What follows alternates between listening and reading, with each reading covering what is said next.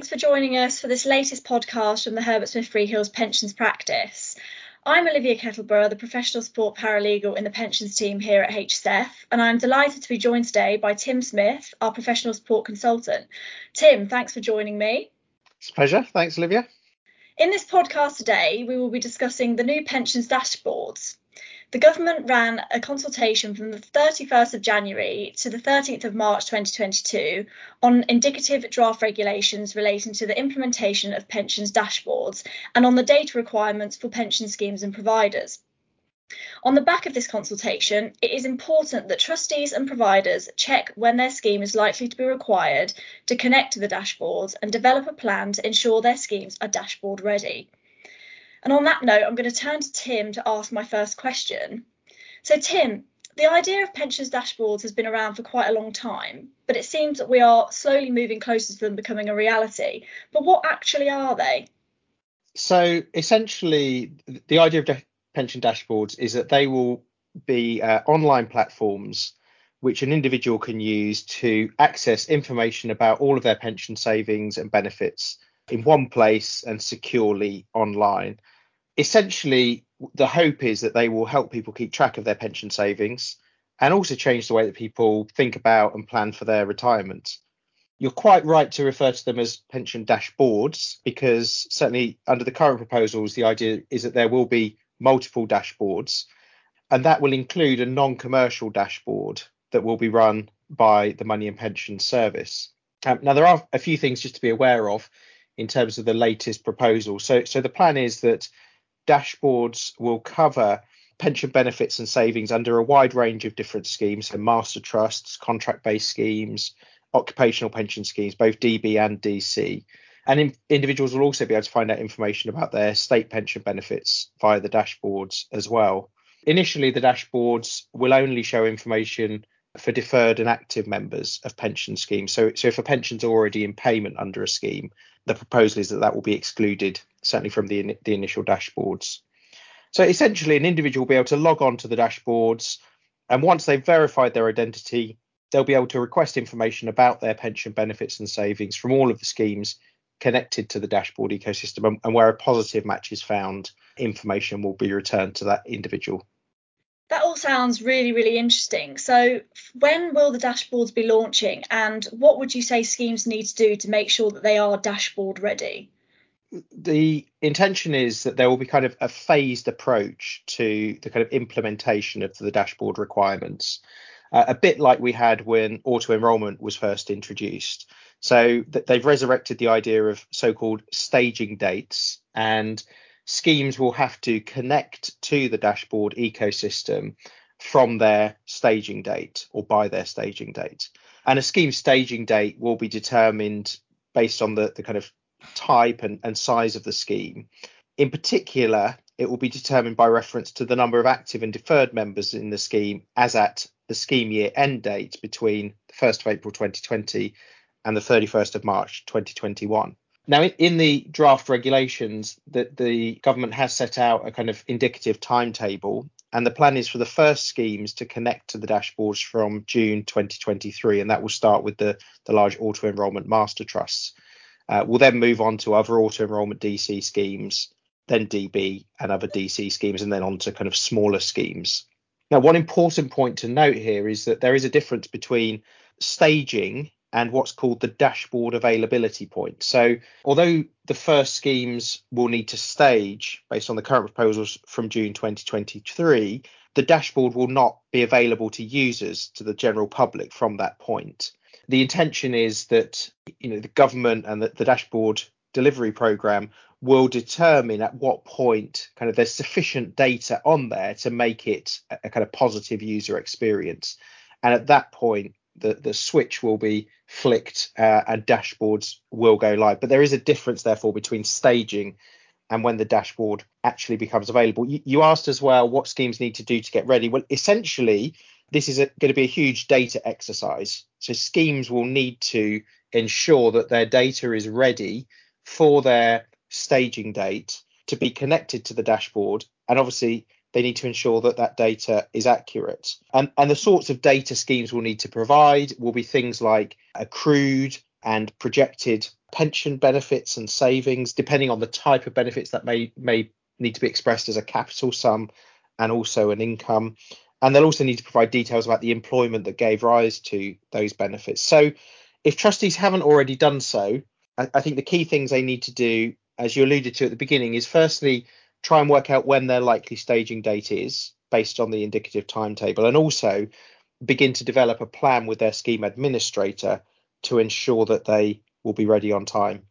Well, there's obviously quite a lot of information there, and this is going to be quite a big change for trustees and providers of pension schemes. So, are there any legal issues or risks that you think they need to address?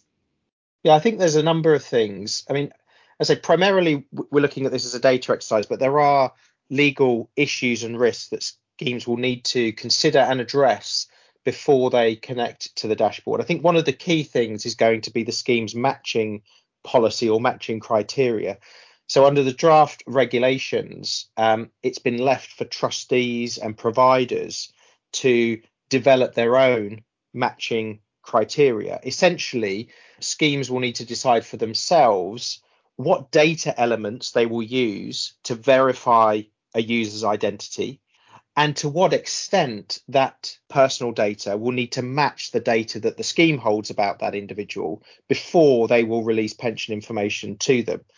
You know so for example does does the data you know if somebody submits name date of birth national insurance number address does that need to match the scheme's data 100% in order for data be, to be released and there to be a positive match?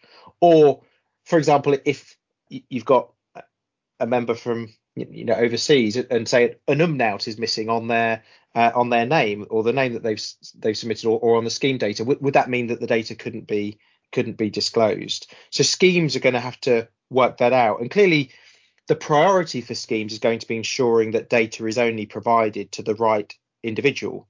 But they also need to have regard to kind of user experience because if, if people go onto the dashboard and find that they can't find their pensions they're getting a lot of effectively negative returns, or a lot of partial matches are made. That's going to be quite frustrating for users and for those scheme that scheme's own members. So so schemes are going to need to think about that. I think two other areas I would just flag in terms of legal issues. The second is uncertainty over individuals' benefit entitlements, and that can arise for a number of reasons. It could be there's uncertainty over how a scheme's rules should be interpreted, particularly in the context of a DB scheme. It could be there are discretionary practices under the scheme, and there's a question of well, how should that be reflected in, you know, the information that's provided and the value of benefits provided via the dashboard. And what if there's a discrepancy between the scheme rules and, and scheme practice and what, what actually happens? Clearly, schemes will want to ensure that the data they provide is accurate and not misleading. So there may be some legal questions that therefore need to be considered in terms of okay what should be included in the value of somebody's benefits for the purposes of the dashboards?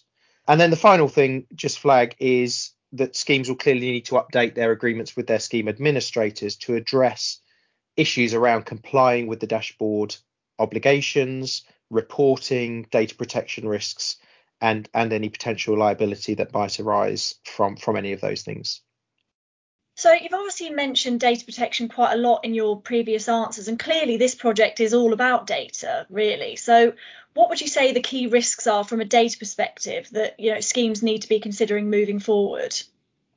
So yeah, I think there are a number of data kind of risks and issues that that need to be considered clearly kind of top of the list will be ensuring that information is is only disclosed to, to the right person.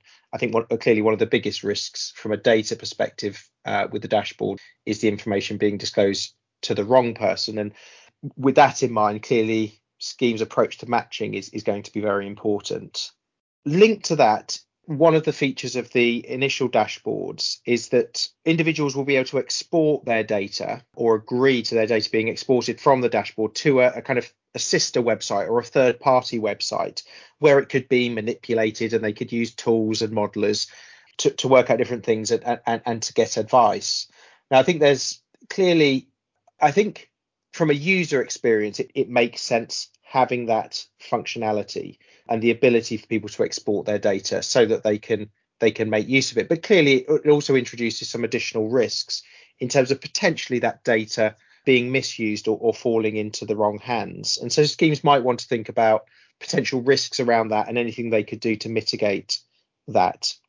And then the final one that, that I know trustees and providers are concerned about is, is risks associated with providing inaccurate or misleading information.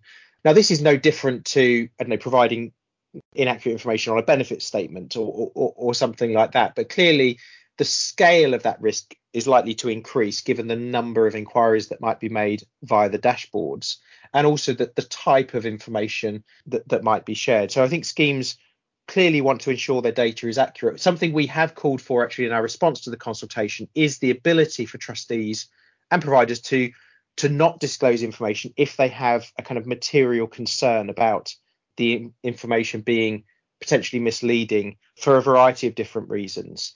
And, and I think that would be an important safeguard to include in, in the final regulations. Perfect. Well, that brings us to the end of today's podcast. Uh, many thanks to Tim for joining me, and we hope that you all enjoyed listening.